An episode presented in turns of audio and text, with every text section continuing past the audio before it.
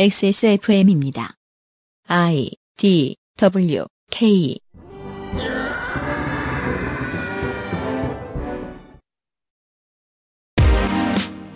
그 아실의 유승기 PD입니다. 오만과 독선이라는 말을 일단 갖다 붙이는 습관, 세상 무슨 일이든 반성하고 책임지라고 호통치는 습관, 대통령 혹은 행정부에 대해 가지고 있는 양극단의 고정관념입니다. 독재자인 것 같아서 싫어하다가 독재를 안 하면 왜 왕이 왕 노릇을 안 하냐며 또 싫어하지요. 둘 중 어떤 태도로도 어떤 발전도 이루어낼 수 없습니다. 노동도 마찬가지입니다. 모두에게 권력이 있다고 믿는다면 모두에게 책임이 있지요. 2021년 10월 첫 그것은 알기 싫다의 이야기입니다.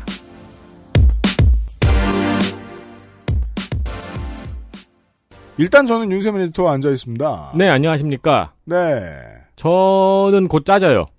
사실 남양주 남매도 앉아 있는데 지금까지는 하는 일은 없습니다. 네. 그냥 없는 셈 쳐. 네. 왜 굳이 고 잠시 후에 다시 조성주 소장과 어, 이번 정부의 노동 존중 사회 깃발 그리고 거기에 어, 따라 나왔던 일련의 정책들에 대한 평가와 반성들을 해보겠습니다. 그것은 알기 싫다는 아름다운 재단 18 어른 캠페인 hand wash와 all-in-one 속도 역시 빅그린 대한민국 1호 반값 생리대 29days 피로 개선에 도움을 줄 수 있는 QBN 활력 충전 N에서 도와주고 있습니다. 18 어른의 건강한 자립을 위해 함께 해주세요. 아름다운 재단 18 어른 캠페인 대출이자 42만 원이 나갔습니다. 관리비 23만 원이 나갔습니다. 아, 가스 카드 대금 147만 원이 나갔습니다. 다 가져가라 다. 당신의 머리카락이 원형으로 800모 나갔습니다. 네, 그럼요. 그것만큼은 안 될 일이죠. 13년간 이어온 빅그린의 노하우로 당신의 모발을 지켜드릴게요. Big Green 이젠 탈모 샴푸도 빅그린 헤어로스 샴푸. 정려원의 스타일 팁. 음? 패션 말고요. 이건 건강 스타일. 가장 본연의 것에 집중했습니다. 기본에서 답을 찾다. 새로운 건강 기능식품. 건강 스타일엔 튜비엔. 본 광고는 건강기능식품 광고입니다. 광고입니다. 노안, 노안. 노안, 노안. 노안 4명이 앉아 있습니다. 네. 이스라엘 안과 광고죠. 네. 지치고 피로한 눈, 침침한 눈, 나이 들어서 그렇다고 단념하지 마십시오. QBN의 새로운 라인업 루테인에 관심을 가져볼 때입니다. 네. 루테인이 뭐냐면은 좋다 좋다 말은 많이 들었잖아요. 음. 눈 망막의 중심 시력을 담당하는 황반의 구성 물질이랍니다. 강한 빛이나 여러 가지 유해 요인들로부터 눈을 보호하고 정상적인 기능을 하게 하는 녀석이 루테인입니다. 어, 그래서 이 루테인이 눈에 좋은 영양제라는 인기를 끌고 있는 거죠. 그렇대요. 네. 자꾸 눈에서 눈물이 흐르는 건 여러분이 감성적이어서가 아닐 수 있습니다. 그러니까 호르몬 문제면 호르몬 문제인지 알죠. 그렇죠. 승질까지 나니까. 네. 네. 그냥 늙어서일 수도 있어요. 네. 특히 어르신들에게 들고 가면 환영을 받습니다. 왜냐면은 이 건기식에 대한 성분에 대한 지식은 우리보다 그분들이 훨씬 더 많이 알고 계십니다. 그럼요. 추석 행사를 아직도 바꾸지 않고 있습니다. 고마워요. 설날까지 하는 거 아니야? 그런 기록이 없지 않죠. 네, 그래서 아직도 추석 행사 가격으로 구매를 할 수 있습니다. QBN의 새로운 라인업 루테인에도 관심을 가지시고 그 추석 행사가 남아 있을 때 추석 행사 가격으로 얼른 애벼가십시오. 일종의 해킹이죠. 그렇습니다. 근데 맘대로 하세요. 네. 그렇게 걸어놨는데 어쩌라는 거야. 네.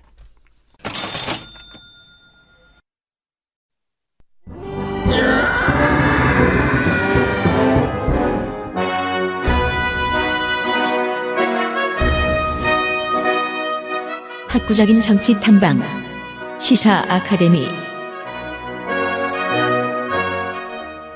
이달의 시사 아카데미 2시간입니다. 조성수 소장이 돌아와서 앉아 있습니다. 네, 돌아왔습니다. 어제 이런 얘기를 했습니다. 아, 문재인 정부의 노동 정책에 대한 평가. 노조 조직률이 올랐다. 여러 가지 좋은 효과가 있었다. 그런데 전통적으로 노조를 조직할 수 있는 사람들 바깥의 조직 에 대해서 실제로 신경 쓰고 있는지에 대한 의문은 여전히 있다. 물론 반대로 그 사람들의 조직률도 올라갔다. 문화도 바뀌었다. 양대 노조의 조직도 경, 조직, 조직화 경쟁까지 생길 정도였다. 최저임금 정책의 효과는 있었다. 그런데 앞으로는 큰 걱정이다. 저는 더 큰 걱정이에요. 잘 안 될 것 같거든요. 그 외에 노사 관계에는 대단한 진전은 없었다. 네. 예. 이런 몇 가지 지적을 했습니다. 그리고 코로나19 시대 이후에 음, 이게 이제 또 참여정부 때가 생각나는 그림자 중에 하나인데 참여정부가 적어도 이제 그 시기만 놓고 보면 잠깐의 경제 활황으로 반짝했던 때였습니다. 그렇죠. 그리고 정부도 이걸 자랑했습니다. 그럼 진보가 깝니다. 보수는 무시합니다. 근데 코로나19에 와서 그 당시의 사례를 더 극대화한 사례가 나왔습니다. 한국이 어, 물론 큰 기업들 위주인 측면이 없지 않습니다만 특정 업계에 집, 집중돼 있긴 합니다만은 경제 성장에 있어서 온 세계 모든 나라들을 이기는 상황이 나와 버렸습니다. 그럼에도 불구하고 1등인 한국조차도 자랑할 것이 마땅치 않습니다. 왜냐하면 역병 때문에 수익 구조가 불균형해진 사람들이 너무 많아졌거든요. 네. 네.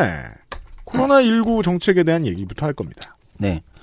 어, 사실 코로나19 뭐 방역 측면의 평가도 있을 수 있고 뭐 여러 가지가 있겠지만, 저 오늘 이제 어제 오늘의 방송의 핵심이 이제 노동존중 사회라는 이제 노선에서의 코로나19 대응은 어땠는가라는 평가기 때문에, 네. 거기에 이제 포커스를 맞춰서 이야기를 하겠습니다. 코로나19 노동 관련돼서 대응해서 평가를 하자면, 저는 문재인 정부의 성과 만 있는 건 아니다. 이거는 우리 김대중 노무현 정부의 10년도 더 전의 성과가, 네. 그렇죠. 15년, 어, 20년 전의 성과가 지금 빛을 발했다. 이렇게 저는 평가하고 싶어요.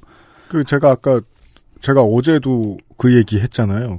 최저임금 만원 관련된 정책과 지금 깃발을 들었던 많은 어떤 것들이 10년, 20년 뒤에 아 그때 했던 것이 네. 지금 쓸모 있게 좋아지고 있다라는 생각이 드는 게 나올 것이다. 네. 바로 그거와 가장 유사한 이번에 그 쓸모가 있고 얼마나 이게 쓸모가 있는지를 바로 보여준 것이 코로나19 때 한국의 고용 안전망이다. 어, 그러니까 물론 이거는 이 약간 역설적인 거예요. 뭐냐면 IMF 외환위기 때 97년 돌아보면 그때는 이제 고용을 이제 해지하는 거잖아요. 네. 위기가 오면 일단 고용을 떨어낸다. 음. 어, 이게 기본인데 네. 전 세계 대부분이. 근데 한국에서는 이번 코로나19에서 위기가 딱 왔을 때 고용을 유지시키는 거에 최대한 집중을 했다는 거죠. 네. 그리고 한국의 고용안전망, 즉 고용보험 제도는 이 고용을 유지시키는 각종 제도들이 잘 갖춰져 있다는 게 이번에 확인됐어요. 휴업수당, 뭐 예를 들어 네. 고용유지 지원금 이런 것들이 작동을 하는 거죠. 이게 정치가 이게 문제라서 문제예요. 문제가 생긴 곳이 크게 들리는데 음. 문제가 생길 뻔했다 문제가 생기지 않은 곳의 소리는 안 들리거든요. 네. 지금 청취자들을 탈탈 털어놓고 봐도 이번에 그 안전망의 수혜를 얻은 사람이 그렇지 못한 사람의 수보다 훨씬 많을 거란 확신이 저는 있어요. 네. 네. 그래서 이거는 김대중 노무현 정부 때 마- 이제 마- 확정지었던 어떤 고용 안전망이 이게 뭐 이번에 위기에서 크게 빛을 발했다. 음. 이렇게 만약에 이게 어 여전히 뭐 김영삼 정부 때 시작할 때처럼 이제 취약했으면 그때 방식이었다면 어 아마 고용 위기라는 측면에서는 IMF만큼의 위기가 있었을 거예요. 만약 IMF 때 드러났던 한국 경제 구조의 문제점이 그때 안 드러났더라면 음. 이번에 드러났을 거예요. 맞습니다. 한보 사태 같은 일이 몇 개가 생겼을 거예요. 맞습니다. 예, 빚으로 돌려막기 하던 기업들이 무너지고 그 주변에 떠받들고 있던 은행들이 무너지고 그리고 고용을 떨어내는 방식 네. 아마 2020년에 했겠죠. 그런데 코로나19는 또 굉장히 묘하게 그 고용안전망 안에 있던 사람들은 어쨌든 한국의 튼튼한 고용안전망의 효과를 봤는데 건져냈어요. 다만 이제는 이해가 되네요. 네. IMF 당시에 있었던 에러 때문에 우리가 지금 또 나쁘게 영향받는 게 있어요. 음. 그때 늘어난 자영업자가 줄어들지 않았죠. 그렇죠. 그리고 지금 힘들어요. 특수고용직, 프리랜서, 자영업자. 여기는 이제 고용안전망 밖에 있기 때문에 어, 이 문제가 이제 이번에 제3의 노동시장이라고 얘기하는. 음. 그러니까 정확히 얘기하면 이- 우리가 이중 노동시장 할 때 비정규직으로 표현되던 비정규직의 상당수도 이번에 효과를 봤거든요. 고용안전망에. 네. 그런데 제3의 노동시장이라고까지 표현할 수 있는 특수고용직, 프리랜서, 자영업자 여기는 이제 이 효과를 못 본 거죠. 음. 예. 이 문제가 드러났다는 거예요. 근데 문제가 드러났는데 저는 문재인 정부에 여기서 최대 성과가 있다. 뭐냐면 그 문제를 정확하게 인식하는 게 굉장히 중요하거든요. 정부가. 어, 우리가 어제 말미에 이 산별교섭의 중요성을 정부도 모르고 노동계도 모르는 것 같다라고 말씀드렸죠. 네. 중요한데 아무도 모르는 지점이 있는가 하면 전국민 고용보험처럼 네. 중요할 때 맥을 제대로 짚어낸 케이스도 있긴 있습니다. 그렇죠. 이게 네. 저는 가장 정확하게 맥을 짚은 수였다. 음. 그러니까 아 지금 문제가 이거구나. 그리고 향후 한국의 노동시장에서의 문제는 바로 여기에 있구나. 이것을 그러니까 마치 김대중 정부 때 고용보험을 제대로 설계를 했듯이 자리를 음. 잡, 잡게 만들었듯이 문재인 정부에서 이거는 아마 제가 볼 때는 최대 성과로 남을 것. 그 성과로 남는 평가되는 건 제가 볼 때는 아마 10년 정도 후에 전 한 20년 정도 후에 예, 그 정도 후에 우리가 또 다른 위기를 맞았을 때. 이게 다 안정적으로 전국민 고용보험이 적용되고 나면 아, 20년 뒤를 상상해보죠. 머니투데이나 한경 같은 데서 계속 그냥 시간만 나면 흔들 거예요. 더 좋은 사고용보험이 있다. 땡땡 생명이 이번에 좋은 고용보험을 내놨다. 네. 자, 고용보험이 50년 뒤에 고갈된다. 이런 네. 얘기하면서 그렇죠. 흔들 거예요. 그리고 가끔 가다가 사람들이 이제 얘기하다 말하겠죠. 이게 얼마나 좋은 건데 이 나쁜 새끼들 건드리냐고. 20년 뒤의 일이에요. 네, 네. 제가 볼 때도 그렇습니다. 음. 그러니까 마치 지금 김대중 정부와 노무현 정부가 당시에 안정화시켰던 고용안전망이 평가받듯이 지금 문재인 정부가 이번에 이제 다리를 첫 시작을 초석을 놓은 전국민 고용보험은 그때 가서 아마 문재인 정부 최대의 치적으로 평가될 가능성이 저는 굉장히 높다 음. 이렇게 보고 있습니다. 네. 그래서 요 지점을 오히려 저는 뭐 노동존중 사회 노선에서 좀 평가를 하고 싶고 음. 필수 노동자 개념이 이제 코로나 19 과정에서 저희도 방송에서 한번 다루기도 했고 나와 나오긴 했는데 음 요거는 좀 많이 발전시키지 못한 것 같아요. 정부 차원에서 평가를 하자면 한국이 뭐랄까요 극도로 뒤처졌달까요? 이게 제가 그때 방송 이후로 궁금해서 해외 사례를 정말 많이 뒤져보고 제가 툭한 보훈 얘기하고 보훈 얘기하고 난리 치지 않습니까? 아무도 안, 안 알아주는데도 한국이 원래 이게 약했고 지금도 약하고 앞으로도 약할 예정이고 정부도 이걸 제대로 케어 못했지만 그 뭐랄까요 시민사회의 합의 음 네. 또 그게 없 아직 없어요. 아주 안 생기는 것 같아요. 네. 그러니까 정부가 할 수 있는 베스트는 시민사회의 합의 중에 제일 좋은 것들이라고 생각하면 이 필수 노동자 개념에 대한 시민사회의 합의가 안 이루어져요. 예, 그런 생각이 일단 듭니다. 다음은 비정규직의 정규직화 정책으로 평가를 가볼게요. 음, 이것도 이제 굉장히 중요한 메인 정책 중 하나였죠. 예, 저희도 방송에서 다뤘고, 네. 어, 뭐, 아까 얘기했듯이 대통령이 인천국제공항공사, 어, 비정규직 90% 사업장에 가서, 어, 직접 이제 깃발을 들기도 했고, 어, 평가를 해보면, 비정규직의 정규직화는 비정규직 문제가 이제 문제다라고 제기됐던 노무현 정부 시절부터 모든 정부들이 해왔어요. 이명박 박근혜 정부도 했어요.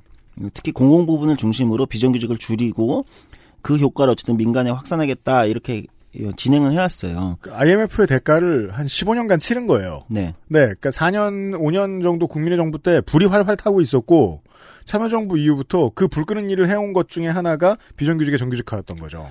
노무현 정부 때 공공 부분에서 7만 명 정도를 정규직화했고 이명박 정부에서 6만 명, 박근혜 정부에서 8만 명 정도 했어요. 네. 어, 박근혜 정부 생각보다 많이 했네요. 그러네요. 네. 몰랐나 실제. 박근혜 정부 때 이 간접 고용 비정규직 정규직화 관련돼서 지침도 정부 합동 지침도 내고 있기는 했어요. 워낙 문제가 심각했으니까. 그렇습니다.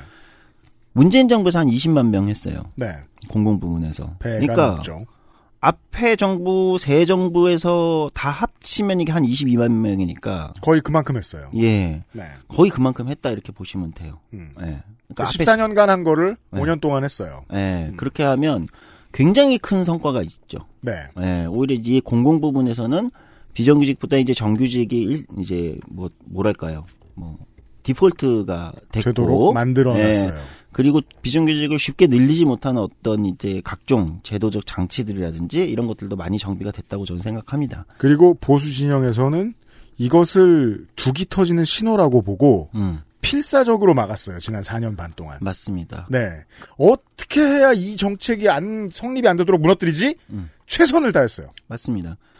어, 그런 측면에서 보면 저는 어쨌든 정부 행정부로서 비정규직의 공공부분 비정규직의 정규직화에서 이 정도 성과를 낸 건 굉장한 의지와 노력이 없었으면 불가능했다.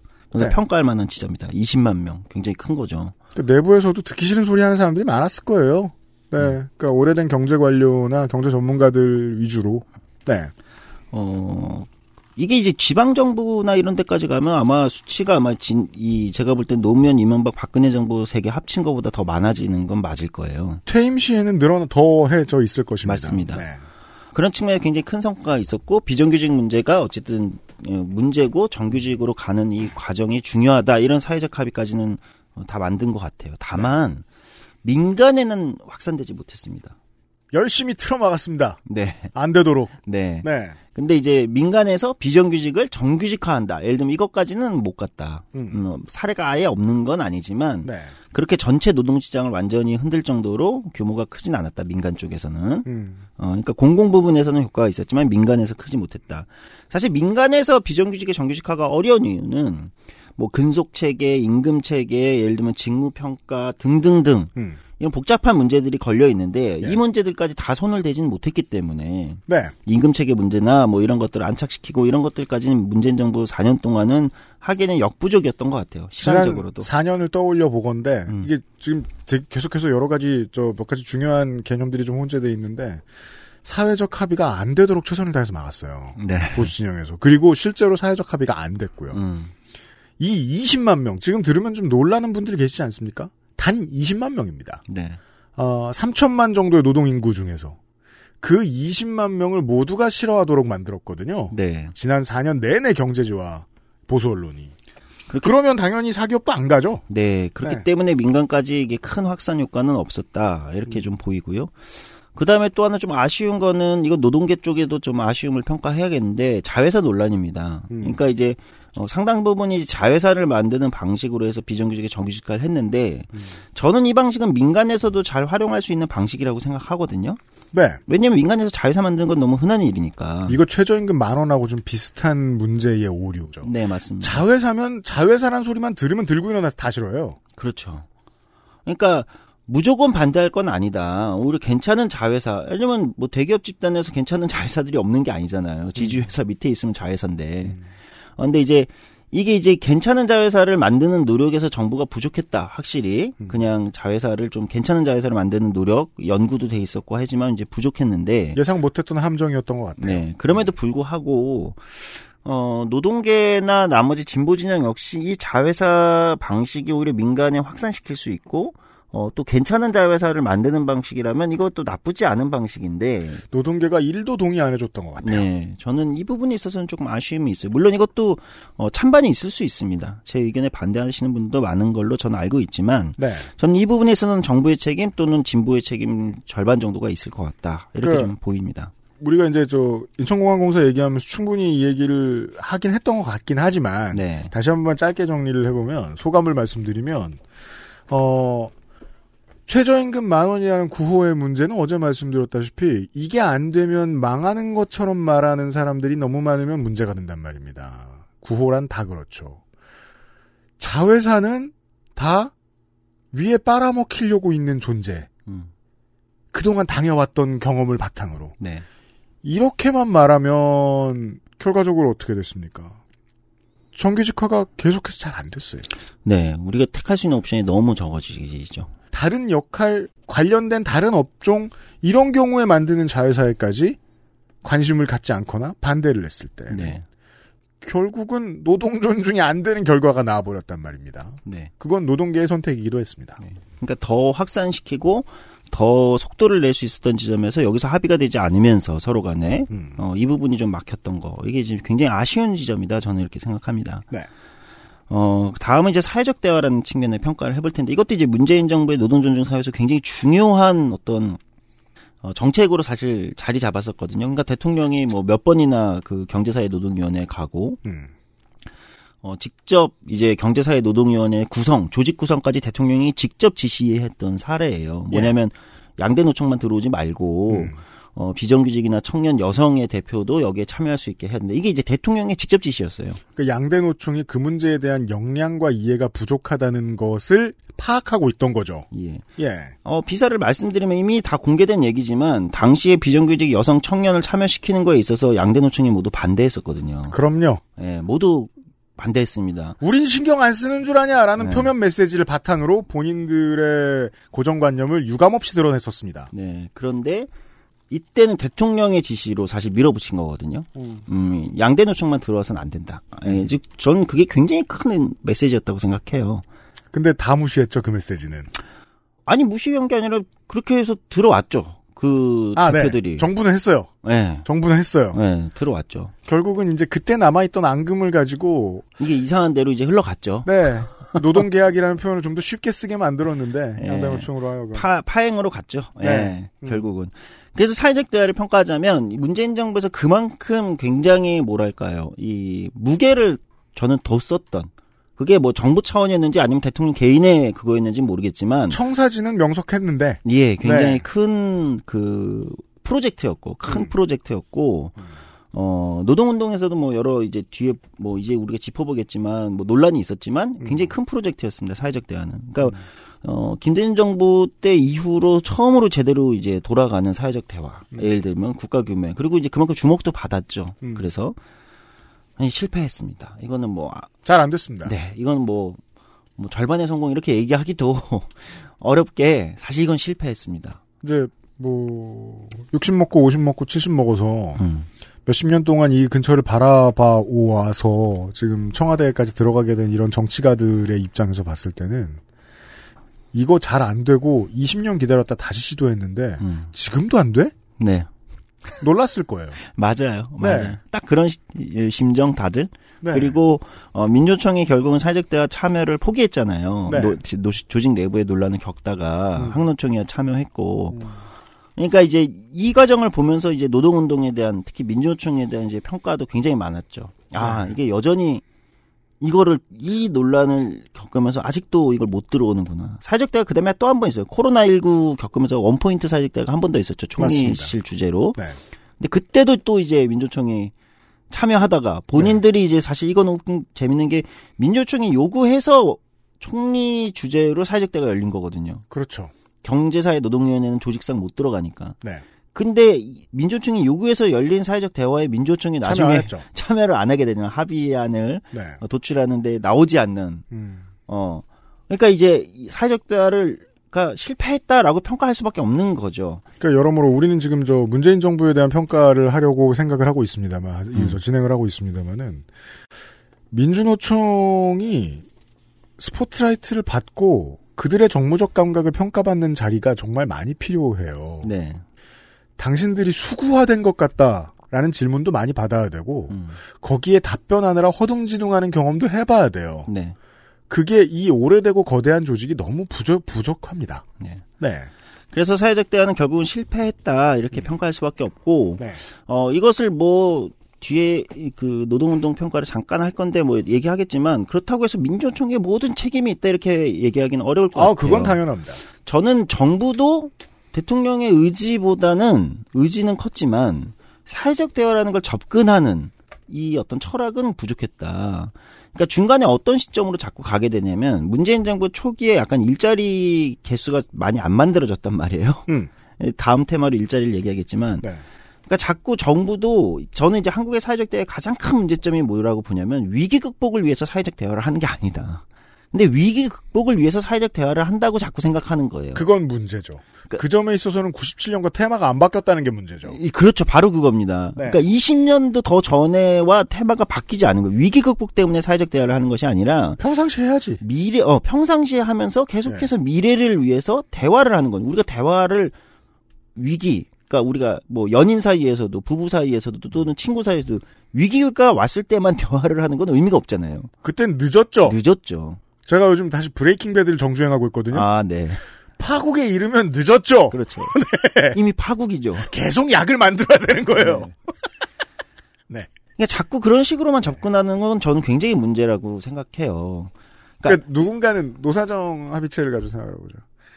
누군가는 소를 잃었어요. 음, 꾸준히 외양간 고치는 플랜을 지어야 된다고 만들어야 된다고요. 맞습니다. 근데 모두가 소를 잃었을 때만 모이는 거예요. 음. 지금은. 그러니까 정부도 그런 식으로 접근하는 것이 아니라 사회적 대화, 대화라는 것은 일상적 대화, 음. 그리고 다양한 대화가 더 중요하거든요. 네. 일상과 다양성이 중요한데, 한 방에 예를 들면 큰 뭐랄까요 큰 위기 극복을 위한 큰 어, 퍼포먼스 이렇게 접근하는 방식은 이제 지양해야 되고 문재인 정부에서도 그 방식은 실패했다 이렇게 보입니다. 다만 그 와중에서도 진짜 디테일하게 뭐 여기저기를 막 헤집고 찾아보면 배민 우아한 형제들인가요? 거기하고 몇 개 해가지고 코스포라는 이제 그 스타트업 그 네. 협회하고 음.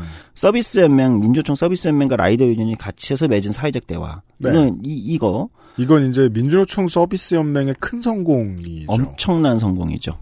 문재인 정부 하에서 일어났던 사회적 대화 중에 가장 성공한 사회적 대화고 의미하는 바도 굉장히 큽니다. 왜냐하면 라이더라는 직종이 전통적인 근로기준법상 노동자가 아니고 네. 여기에 업체들도 전통적인 한국의 재벌 대기업이 아닌 스타트업에서 올라온 예를 들면 다른 형태의 기업들이잖아요. 최근에 플랫폼 기업들이잖아요.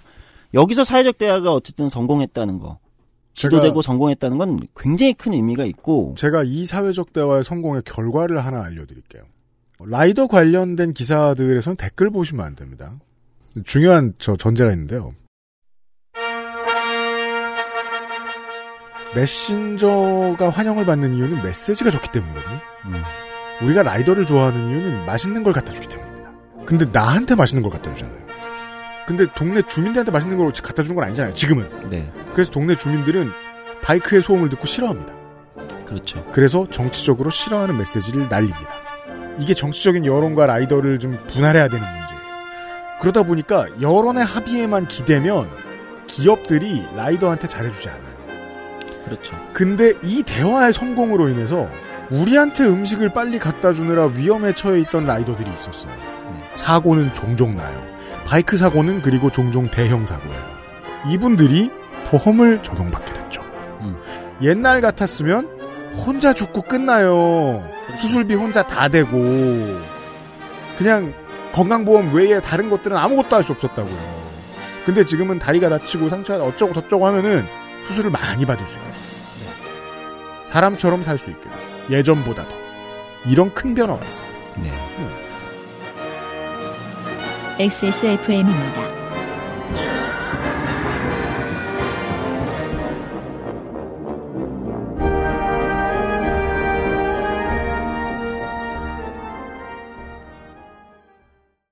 퇴소하는 게 엄청 큰 일일 거라고 생각했거든요. 근데 너무 아무렇지 않게 집이 바뀌어 있더라고요. 제가 무슨 생각이 들었냐면, 어, 그러면 나는 이제 내 스스로 나를 찾아야 되는구나. 내가 할 수 있는 일 찾아야 되는구나. 만 18세가 되면 보육원을 나와 자립 정착금 500만 원으로 자립해야 합니다. 이렇게 보호가 종료되는 아이들은 한 해 약 2,500명. 이들은 어떻게 살아가고 있을까요? 18 어른의 건강한 자립을 위해 함께 해주세요. 아름다운 재단 18 어른 캠페인. 아직도 생리대 유목민? 어떤 생리대를 써야 할지 불안하신가요? 100% 유기농, 발암물질 유해 성분 불검출. 어떠한 피부에도 자극 없이 안전하게. 무화학 수압 가공. 100% 국내 생산. 믿을 수 있는 생리대.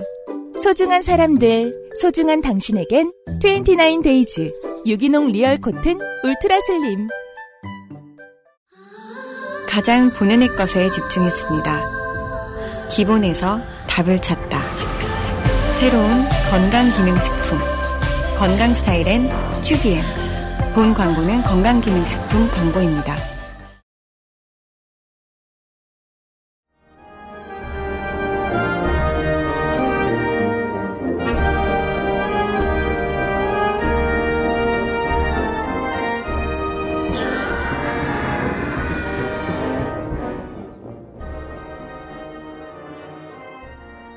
그리고 이제 뭐 최근에 논란이 사실 있긴 하지만 택배 노동조합하고 이제 주요 기업들하고 정부하고 해가지고 이제 사회적 대화를 통해서 이제 논란을 해소했던 택배 이제 뭐죠 물류 분류하고 그렇죠. 뭐 이런 작업의 인력을 어떻게 하고 이런 것들에서 했던 요 택배 쪽의 사회적 대화. 거기도 지금 저 함정이 있죠. 사회적 대화를 한 다음에 지금 대기업들이 빠져나가려고 지금 엄청 애를 쓰고 있는 그쵸. 문제가 있는데 네, 문제가 있죠. 이것도 사회적 대화가 걸음마를 하고 있느라 생기는 에러입니다. 네, 그럼에도 불구하고 거기서 어떤 협약을 만들어내고 그 협약을 본인들에게 양쪽이 유리하게 적용하기 위해서 이제 다툼이 있지만 네.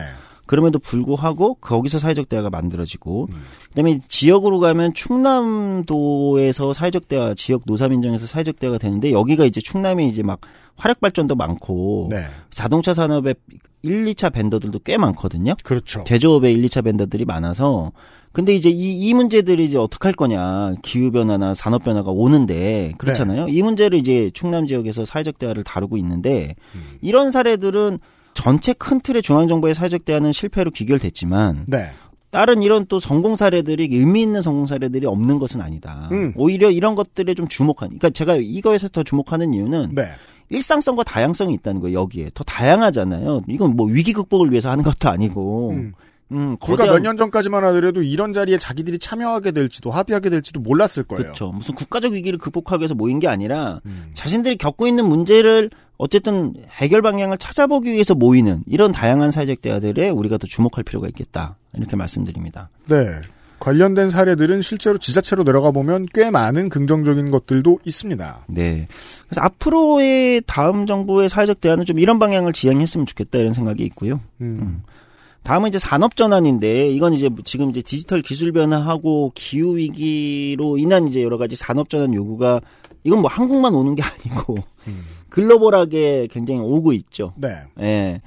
이 부분에 있어서는 아직까지는 좀 뚜렷한 성과는 보이지 않아요. 음. 이게 이제 너무 뒤쳐져 있던 분야라. 네, 사실 한국이 아마 가장 뒤 뒤에서 지금 네. 캐치업하는 과정이죠. 평균적인 걸음 속도로 따라잡기가 좀 버겁죠, 한국이. 네. 예. 특히 유럽의 뭐 이런 나라들이랑 비교하면 우린 굉장히 뒤에서 지금 가고 있어요. 한국을 위한 변명을 해봐야죠. 유럽은 19세기와 20세기를 온 구름을 검게 만드는 짓거리를 했어요. 그렇죠. 자기 시민들의 어, 코 속에 석탄을 집어넣어가면서 음. 그 경험을 바탕으로 천천히 산업 전환을 할 동력을 얻었거든요. 많은 사람들의 죽음이 깔려 있겠죠. 그렇죠. 물론 한국의 경제 성장도 많은 사람들의 죽음을 바탕으로 하고 있고 지금도 그러합니다만 한국은 그런 19세기, 20세기를 거치지 않았거든요. 네. 한국은 70년대부터 산업화 입국을 한 나라예요. 네. 시간이 너무 짧았죠. 그렇죠. 근데 이제 와서 갑자기 변화하라고 하니 네. 사실 불만이 있을 수밖에 없어요. 후발주자들은. 실제로는 중국과 동남아시아의 국가들이 이 문제로 더 고통받고 있죠. 맞습니다. 우리보다 더 늦게 경제가 발전한 나라들. 그래서 이 기후 위기와 디지털 변화, 산업 전환은 근데 이제 문제는 이게 이제 피해갈 수 없는 이 과제이기 때문에 문제인 거잖아요, 사실은. 죽고 싶으면 그대로 살라는 네. 거란 말입니다. 네. 네.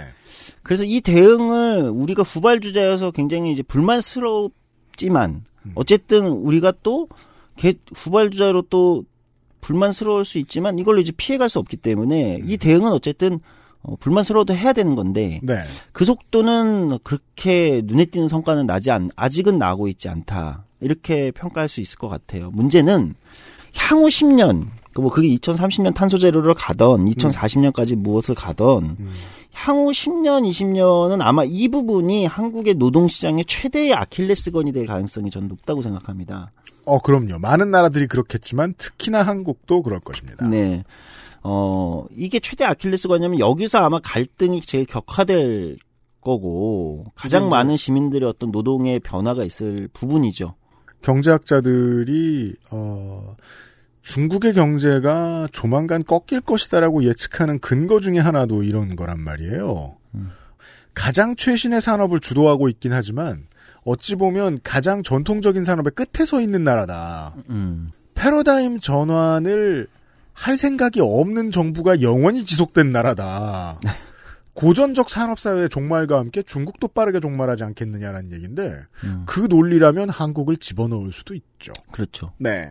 음, 그래서 요 부분은 아마 문재인 정부 다음 정부에서도 최대의 아마 아킬레스건일 거기 때문에 가장 주요한 과제가 되지 않을까요?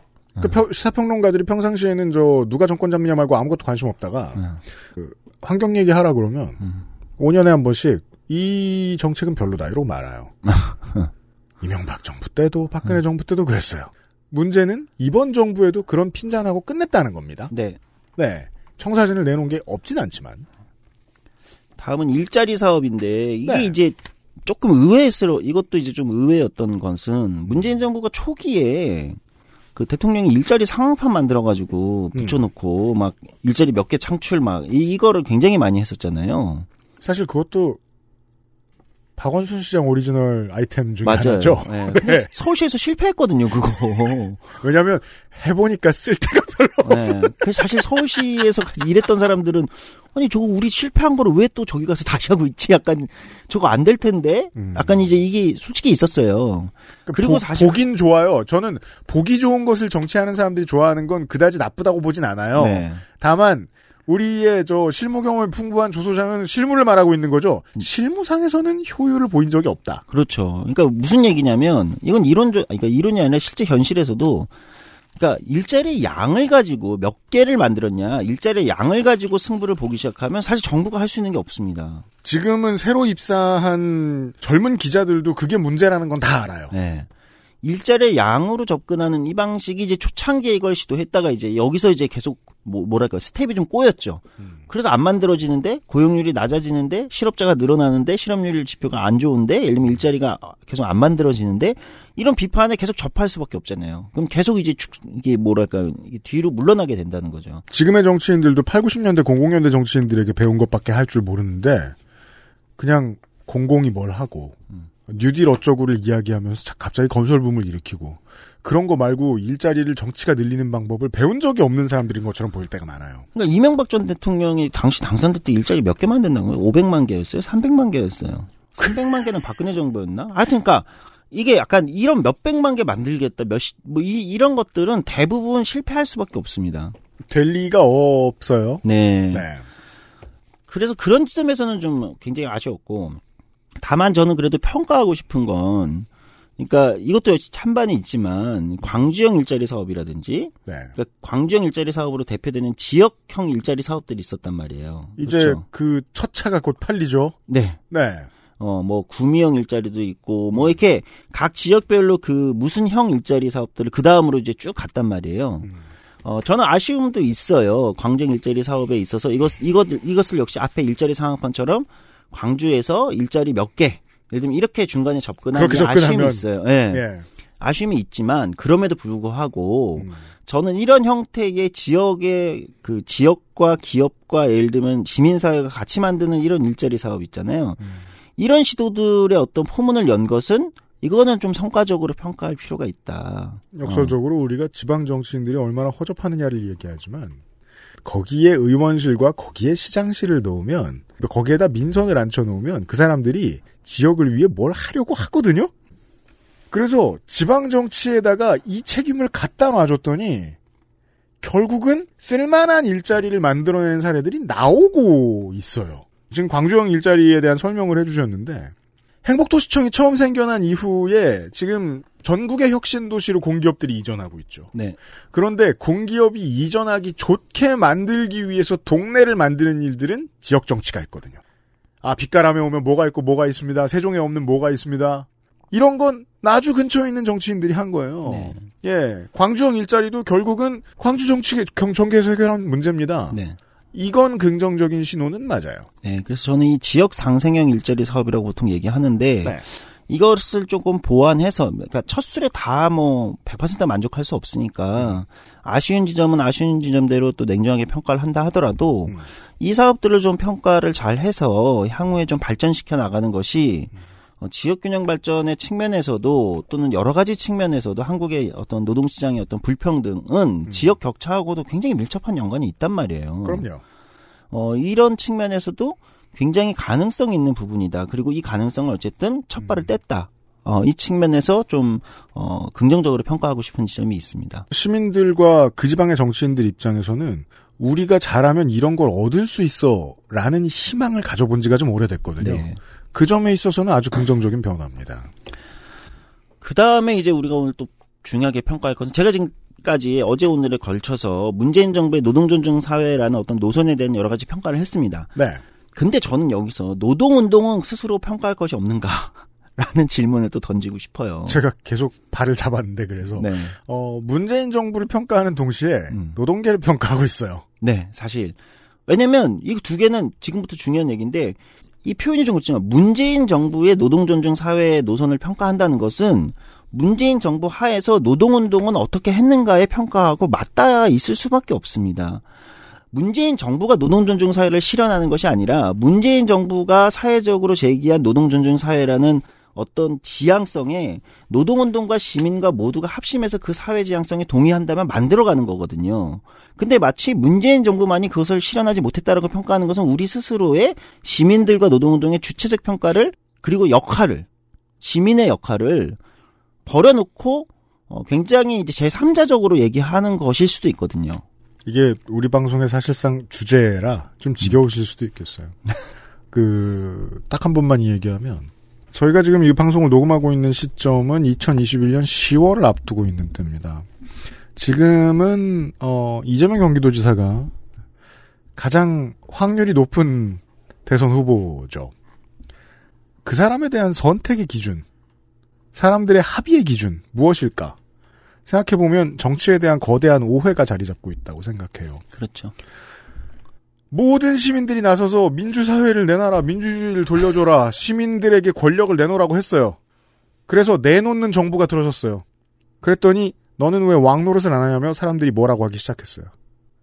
이거 해줘, 저거 해줘. A부터 Z까지 5천만 가지 일을 해줘. 네가 대통령이잖아. 권력을 너한테 줬더니 왜 그러는 거야?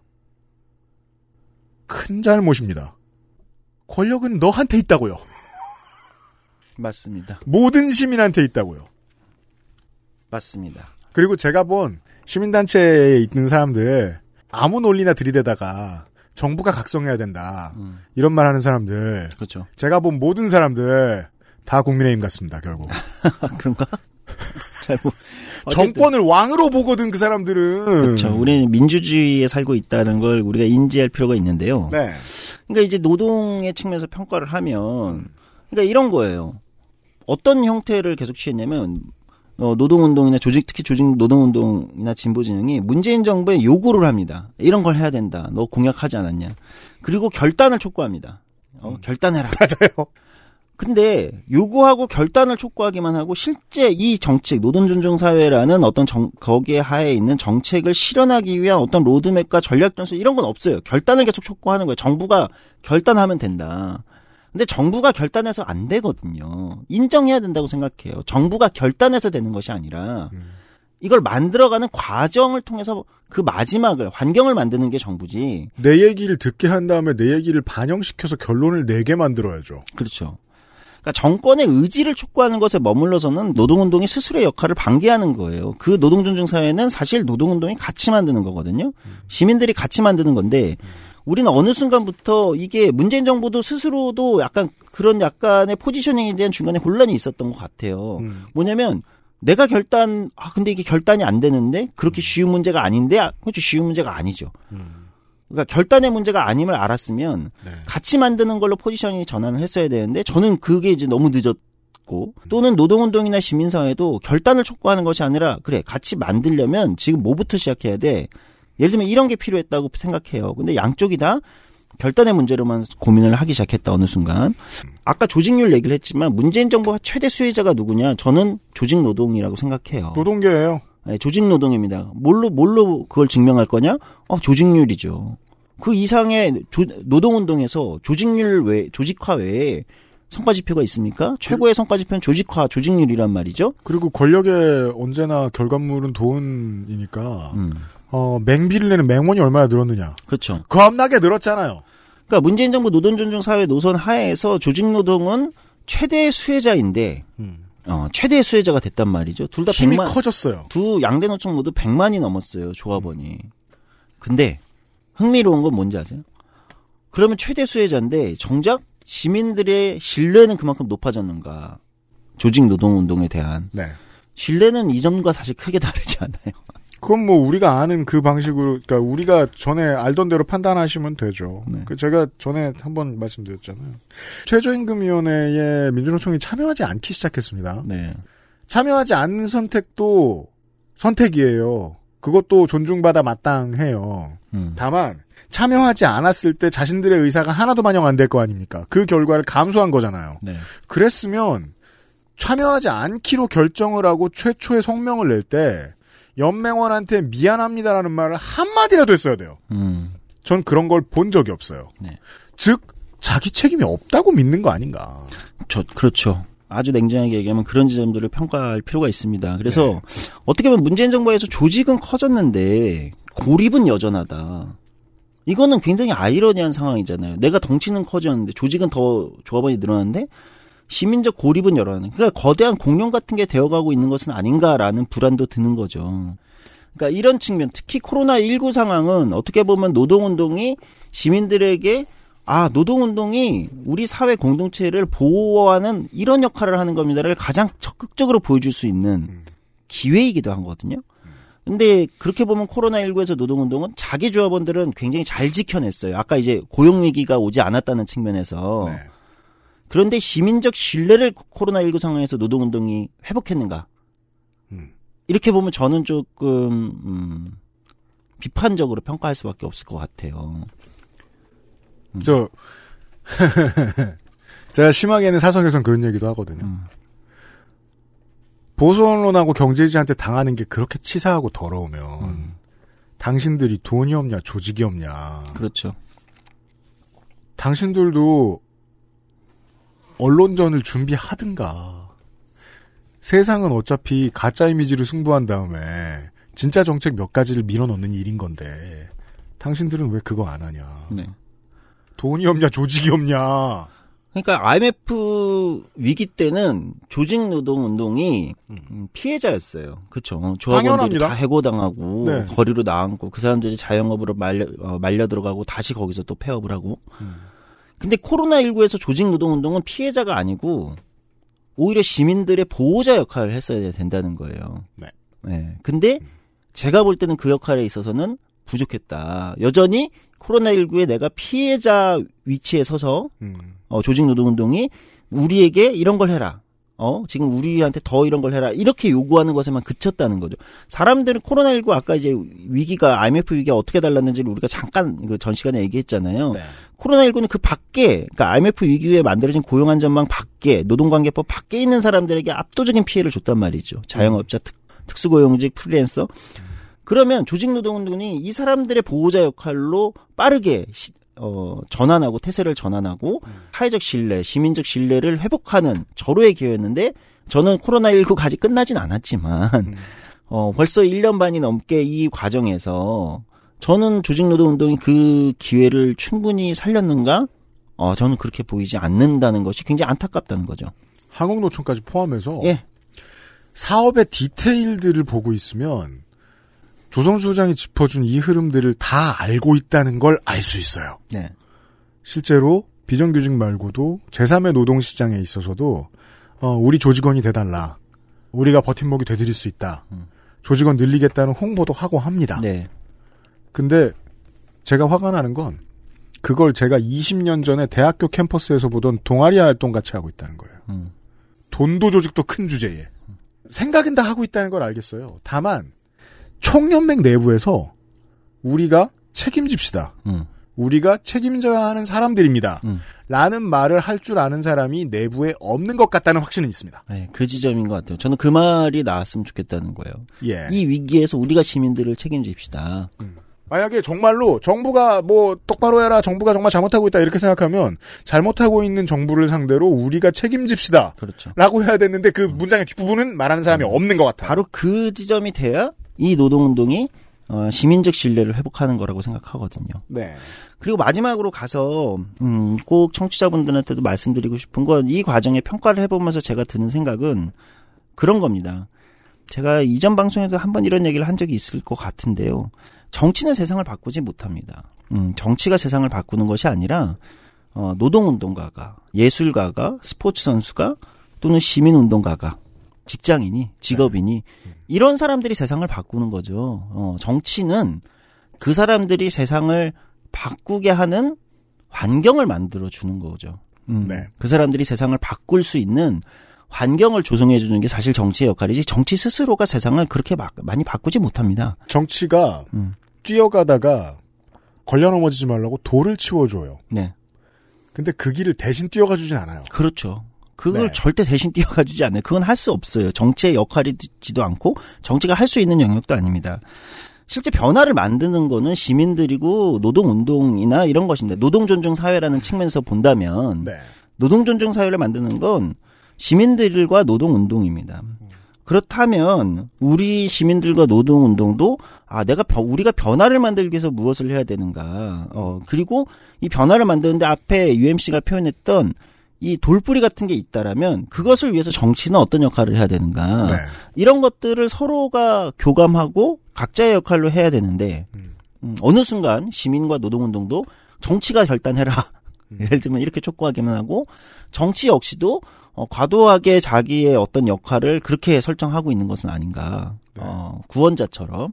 이런 고민도 좀 들어요. 그래서 우리가 노동 존중 사회 다음을 우리가 어, 지- 여전히 가야 되는 방향이라고 저는 생각하고 그 사회를 만들기 위해서 이제 고민해야 되는 이 과제들 오늘 평가를 해봤지만 어제 오늘에 이 과제들을 평가해 보면서 우리가 그런 마음가짐과 고민도 한켠에선 가져야 되는 게 아닌가 이런 말씀을 좀 드리겠습니다. 이런 이야기였습니다. 제가 아, 정말 와 저 사람 되게 훌륭하다 라고 느끼는 활동가들이 몇 분 계세요. 제가 개인적으로 알고 계신 분들 중에 누군지 말하면 그분의 활동이 방해될까봐 그런 분들의 공통점은요 안 보이는 곳에서 권력을 흔듭니다. 자기 이해관계가 관철될 때까지. 음. 제가 가장 존경하지 않는 패턴의 사람들과 정반대예요. 정반대인 분들은 권력 근처로 가지 않고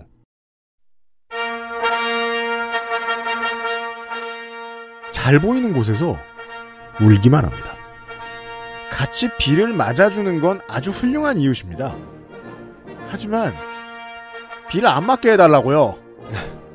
예, 이게 정치의 본령이고 노동 아니고 그 누구도 정치를 할 수 있는 사람이 되는 사회는 만들어져 있다고 생각합니다. 그 자각이 좀 늦은 것 같아요. 우리가 오늘 정치의 많은 요소들을 이야기했는데 그 중에 가장 중요한 건 관성인 것 같아요. 정부도 많은 곳들이 관성에 의해서 지금 못하고 있는 것들을 아직 돌아보지 못하는 지점에 대해서 얘기한 건 아닌가 싶습니다. 이 이야기는 5년 뒤에 다시 해보죠. 다음 대통령이 탄핵당하지 않으면. 네, 알겠습니다. 네. 조성수 소장이었습니다. 수고하셨습니다. 네, 수고하셨습니다. XSFM입니다.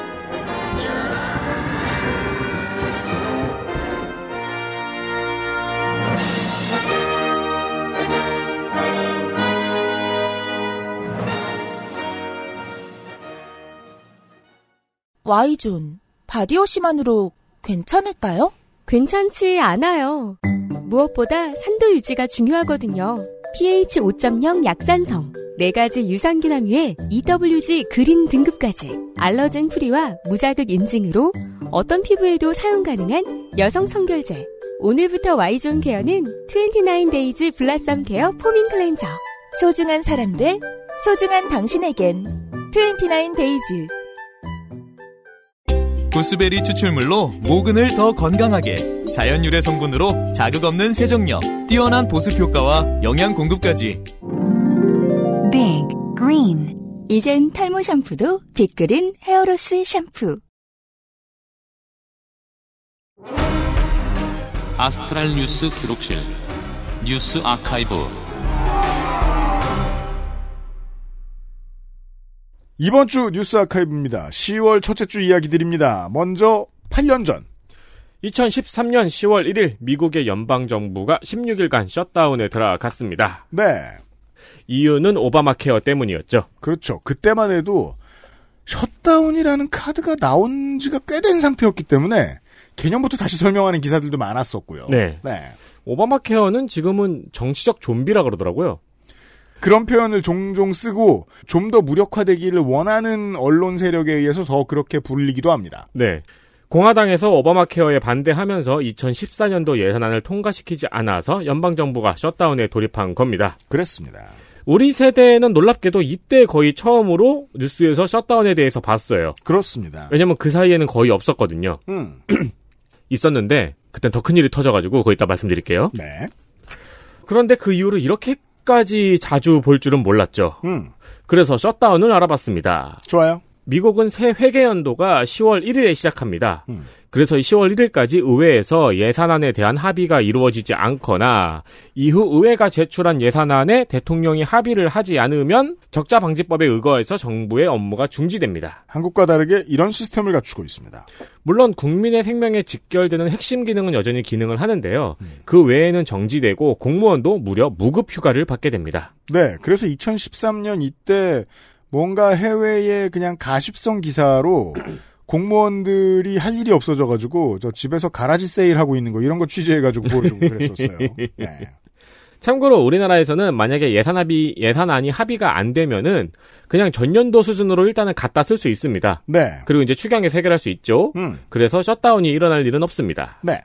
미국도 보통은 셧다운이 일어나지 않기 위해서 위험이 있으면 임시 예산안을 편성을 해요. 음. 근데 정치적 대립이 극한에 이르면 이 임시 예산안도 합의가 안 될 수 있죠. 네. 전국민 의료보험이 미국에서는 그런 이슈였습니다. 그러니까 셧다운 자체가 목표일 수도 있는 거예요, 정치적으로. 음. 그러면 셧다운이 일어나는 겁니다. 네. 이번에도 임시 예산안이 부결이 되어서 그 위기가 고조되는 거고요. 또 통과되지 않은 법안 중에서는 목요일에도 말씀을 드렸는데 정부의 부채를 늘리는 법안이 포함이 되어 있다면 그것도 문제가 됩니다. 무엇 때문에 부채를 늘리느냐를 가지고 양당이 싸웁니다. 그렇습니다. 근데 이 법안을 통과를 못 시키면은 미국 정부가 빚을 못 갚는다는 이야기고 그렇죠. 그럼 미국이 채무 불이행 상태가 되는 거죠. 음흠. 이러면 전 세계 경제에 영향을 주게 됩니다. 주긴 줍니다. 역사에서 셧다운은 총 21번 있었습니다. 찾아보면은 이 셧다운의 원인이 되는 예산의 종류가 거의 복지 예산 아니면 국방비입니다. 그렇습니다. 최초의 셧다운도 복지 예산 때문이었고요. 음. 1977년에는 낙태 기금을 의료 보장 제도에 넣는 문제로 셧다운이 있었습니다. 네. 로널드 레이건 같은 경우에는 재임 기간 동안 8번의 셧다운이 있었거든요. 음. 그러니까 80년대 미국은 거의 매년 셧다운이 있었던 겁니다. 그렇습니다. 역시 거의 공공복지 예산과 미사일 예산 문제였습니다. 네. 그리고 빌 클린턴 의료보장 제도 때문에 무려 21일 동안 셧다운이 있었습니다. 공화당이 전통적으로 의료보장 문제에 대해서 얼마나 겁을 내거나 혹은 반발이 심한지를 알 수 있습니다. 그렇습니다. 문제는 이때 정부가 셧다운에 들어가면은 백악관 직원들도 퇴근을 해요. 네. 그들도 공무원이니까요. 음. 그래서 전화 연결 정도만 하는 무급 인턴이 출근해 있었습니다. 네. 성가병 퀴즈. 음. 이 무급 인턴의 이름은 무엇일까요? 와, 나더러 지금 백악관 무급 인턴의 이름을 알아내라고. 무급이니까 곽씨는 아니에요. 음. 음. 청취자분들은 이미 아셨을 거예요. 어, 아! 모니카 르윈스키. 그렇습니다. 정치에 관심이 없는 미국인들이 대통령 이름 빼고 유일하게 알고 있는 이름이죠. 네. 그러니까 이제 공무원들 퇴근하고 이 무급 인턴이 출근해 있었는데 어 요때 눈이 맞았어요. 저런. 그, 그 전일지는 알수 없습니다만. 네. 그쯤은 확실해요. 그렇습니다. 네. 이게 기록을 살펴보니까 셧다운 이틀째에 부적절한 접촉이 있었다고 하더라고요. 그렇습니다. 이 이슈가 의료보장제에 대한 논쟁을 잡아먹어버리는 부작용을 낳습니다. 그렇습니다. 그게 20년 걸려서 오바마 케어로 나온 거고요. 네. 최장기간 셧다운은 우리의 기대를 저버리지 않는 도널드 트럼프입니다. 그 건국 250년 만에 셧다운의 왕이 나셨죠. 그렇죠.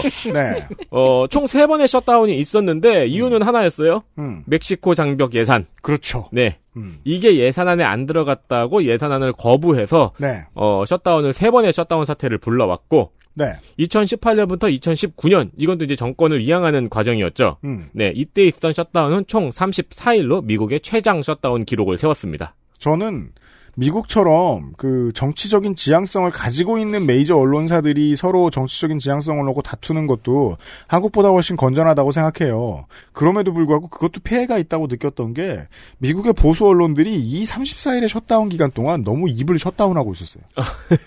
공무원들이 얼마나 힘든지 2013년에 버락 오바마 행정부 시절에 셧다운 때는 엄 청 노래를 불러댔거든요. 그때 뭐, 뭐, 여권 발급이 안 돼서 뭐가 망한 사람, 뭐, 목숨을 잃을 뻔한 사람 이러면서. 한 달 3일을 이러고 있었는데, 아무 얘기도 안 했어요, 정말. 이상하다 싶더라고요. 네. 다음은요, 3년 전입니다. 네, 이거는 이제 그 덕질인이 좀 끼어들 부분이 많을까 싶어가지고 준비를 해봤습니다. 안 껴들 것 같아요. 그런가요? 2018년 10월 2일 사우디아라비아의 반정부 언론인 자말 까쇼끄지가 터키 주재 사우디 총영사관에서 살해당했습니다. 야, 이게 3년이나 됐어요. 네. 일단 사우디의 반정부 언론인이 사우디아라비아의 영사관에서 살해를 당했어요. 음. 그럼 누구나 사우디아라비아를 의심을 하겠죠. 네. 그리고 사우디는 당연히 부정하겠죠. 모른다고 할 겁니다. 네. 우리 방송에서 언론에 대한 나쁜 말을 많이 하기는 하지만 음. 언론인에 대한 직접적인 위해는 곧 시민에게 가해질 위해이기 때문에 음. 세계는 언론인이 살해당한 사건에 크게 분노합니다. 그럼요. 이 터키에서 일어난 반정부 사우디아라비아 언론인의 살해 이 사건은 지금까지도 외교에 큰 영향을 미치고 있습니다. 그러합니다.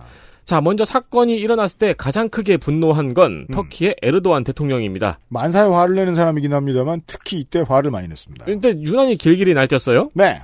현재 터키에서 18년째 집권하고 있는 거의 푸틴 같은 느낌입니다. 음. 임기가 끝나면 개헌해서 다시 해먹는 방식으로 네.